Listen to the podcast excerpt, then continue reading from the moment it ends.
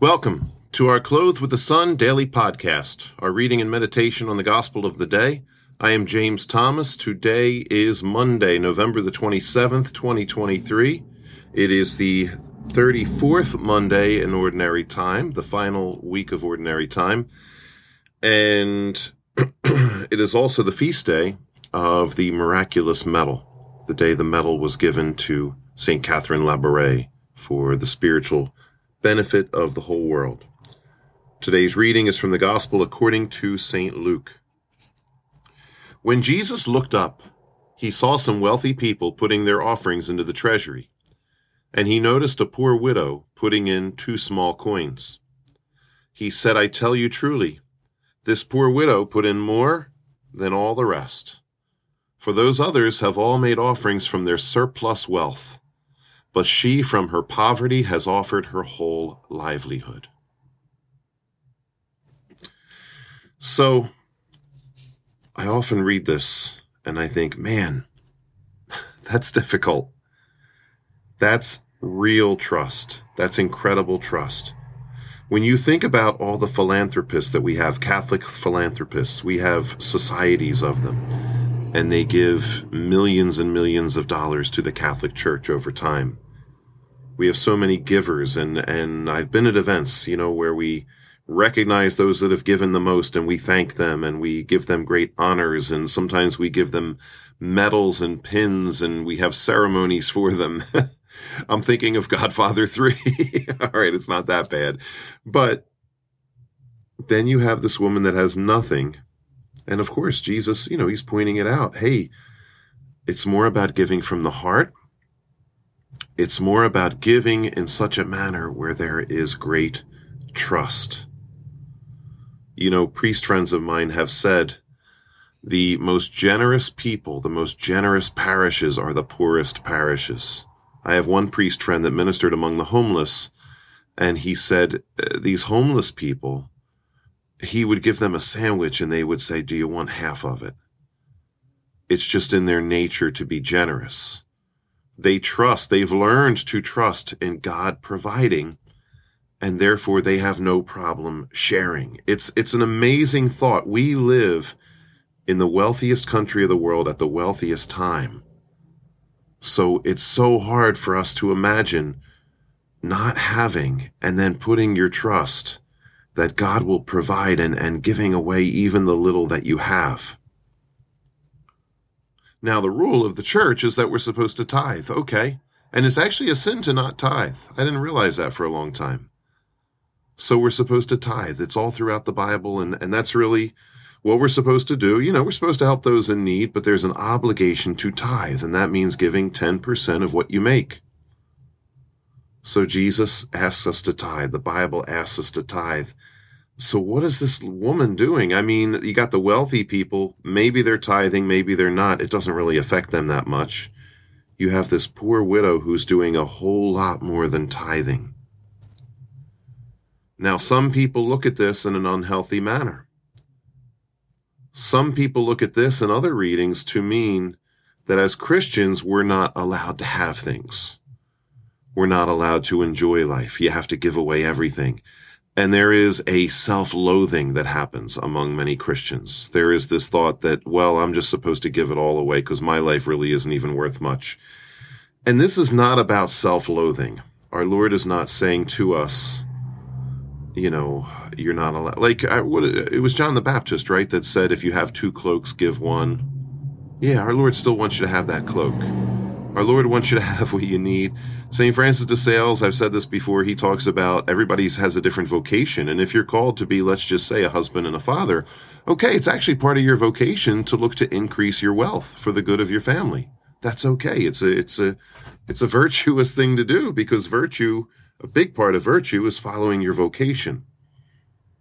So, what we have here is heroic virtue. It's not self loathing.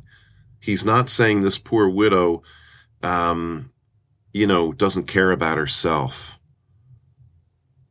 I mean, there have been times, perhaps in in the history of our church, in the history of the Jews, where maybe somebody gives too much for the wrong reasons, and the church might give it back, or maybe they give it back in a different way.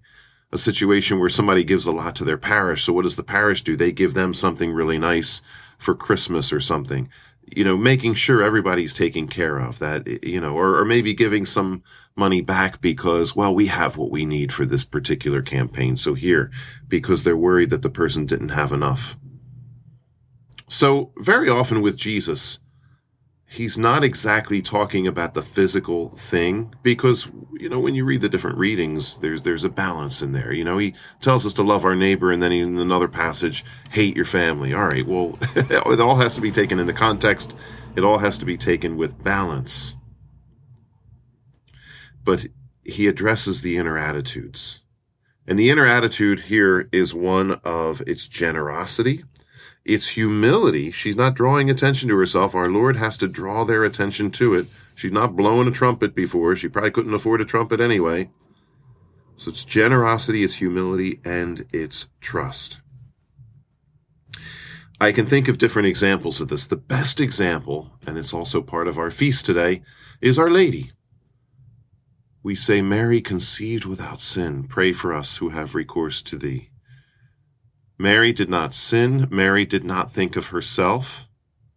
Mary endured the greatest possible suffering any human being could endure in going to the cross with Jesus. I saw the movie recently, Cinderella Man, based on a true story, James Braddock, that uh, he was an older guy that went back to boxing during the Great Depression and won the championship belt, even though the man he had to beat was known to have killed people in the ring and his wife refused to watch any of his bouts because she said when you get hit it feels like i'm getting hit. So i don't want to i don't want to go. And and that final bout when he won the belt she did listen to a little bit of it on the radio and it caused her great pain. So if she feels the pain when her husband gets punched imagine our blessed mother the pain that she felt at the at the foot of the cross. Her heart and jesus's heart were one heart and so she endured incredible pain. We could I could go for a half hour talking about Mary's pain because she endured so much and it was all for us.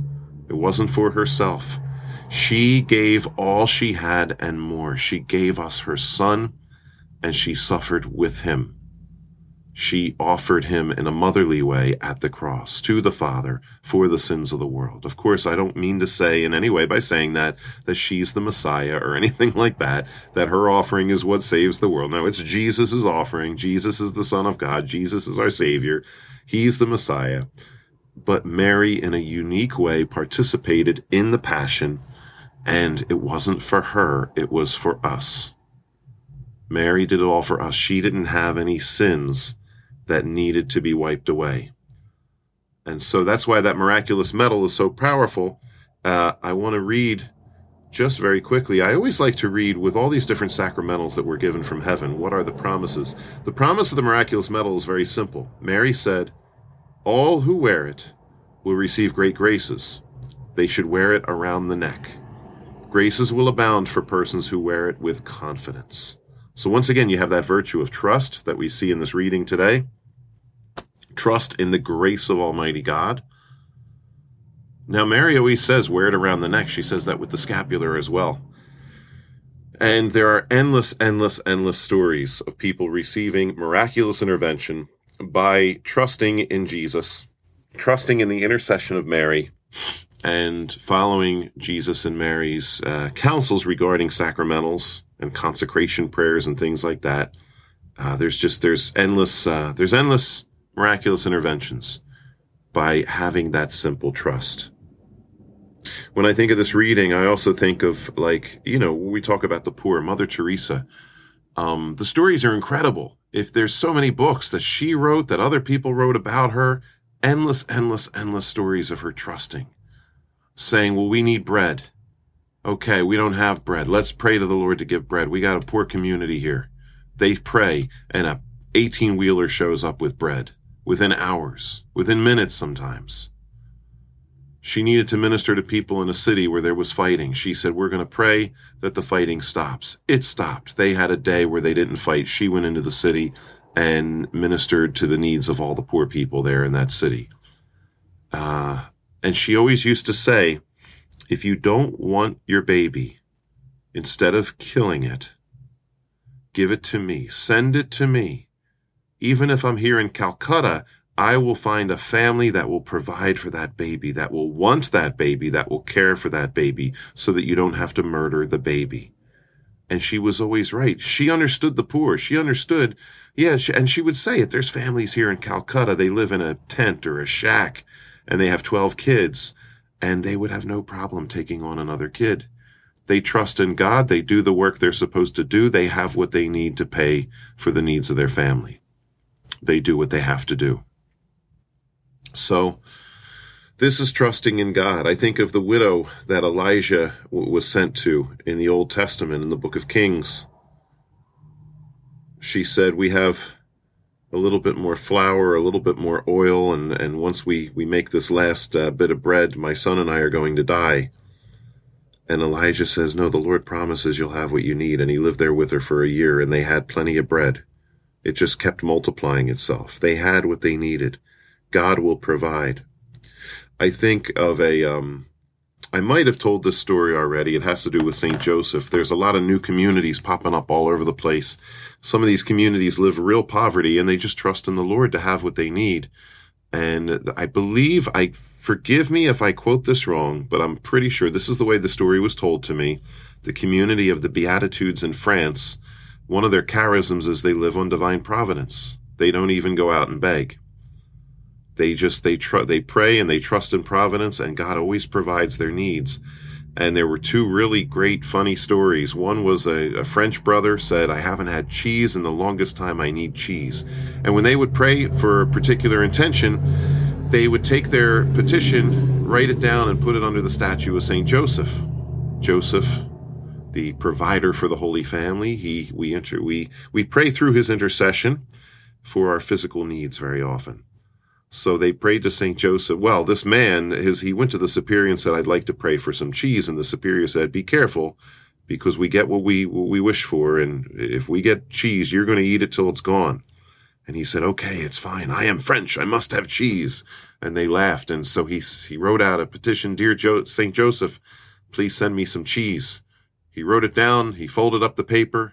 He put it under the statue of St. Joseph. Within a very short amount of time, a Mack truck 18 wheeler pulled up in front of the monastery and it was filled with cheese and the guy unloaded it. He said, I heard you take food donations. He said, I don't know what to do with all this cheese. And the superior was a little bit upset about this. And he said, I told you, you get what you pray for. and he said, You're going to eat this cheese till it's gone. They had to empty out for refrigerators and freezers. They had to find places to put all this cheese because they didn't want it to go bad. But yes, they were overloaded with cheese. But another story that's even better than that one is they needed a uh, farm animal to do some work. So they agreed, we're going to pray to St. Joseph to send us like a donkey or a mule or something like that. So one of the brothers said, okay, I'll write it down and I'll put it under the statue. So he wrote something on a piece of paper folded it up, put it under the statue, and the next day a man showed up at the door with this broken down, dilapidated old mule. This thing was missing a tail, it had a big hump on its back, and its legs were different sizes. But you know, those things are strong regardless. So they used it. They got what they needed out of it. It did the work for them. And after a couple days, they thought to themselves, you know what? That's kind of a weird thing St. Joseph gave us, this dilapidated old mule. It's all out of out of shape. So the superior one day just decided, I'm going to go look and see what the uh, the other brother had written on that piece of paper when he asked for this. And he pulled it out from under the statue, unfolded it, and when he looked at this piece of paper, he realized that the monk, the brother, had not written out the petition, but rather he drew a picture. And he was not a good artist.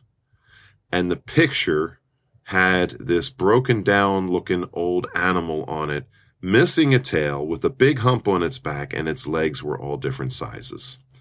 So God provides, and God has a sense of humor, and St. Joseph does too. Of course, we talk about his intercession. So this is how God works. He gives us what we need. So let's not be afraid. This is what this passage is trying to tell us to be more generous. And we especially consider that at this time of the year as we're enjoying our wealth, giving each other gifts, enjoying what we've been given from the Lord, Think about all the people who don't have what they need. Try to be generous to them, but also to trust that God has provided, God will provide, He will continue to provide, and we have nothing to fear. And especially through the intercession of Our Lady and Saint Joseph, God gave them they there's no room in the inn so what happened? They had the stable that they needed. They had the manger. God always provided for them. God gave them that escape into egypt when jesus' life was in danger.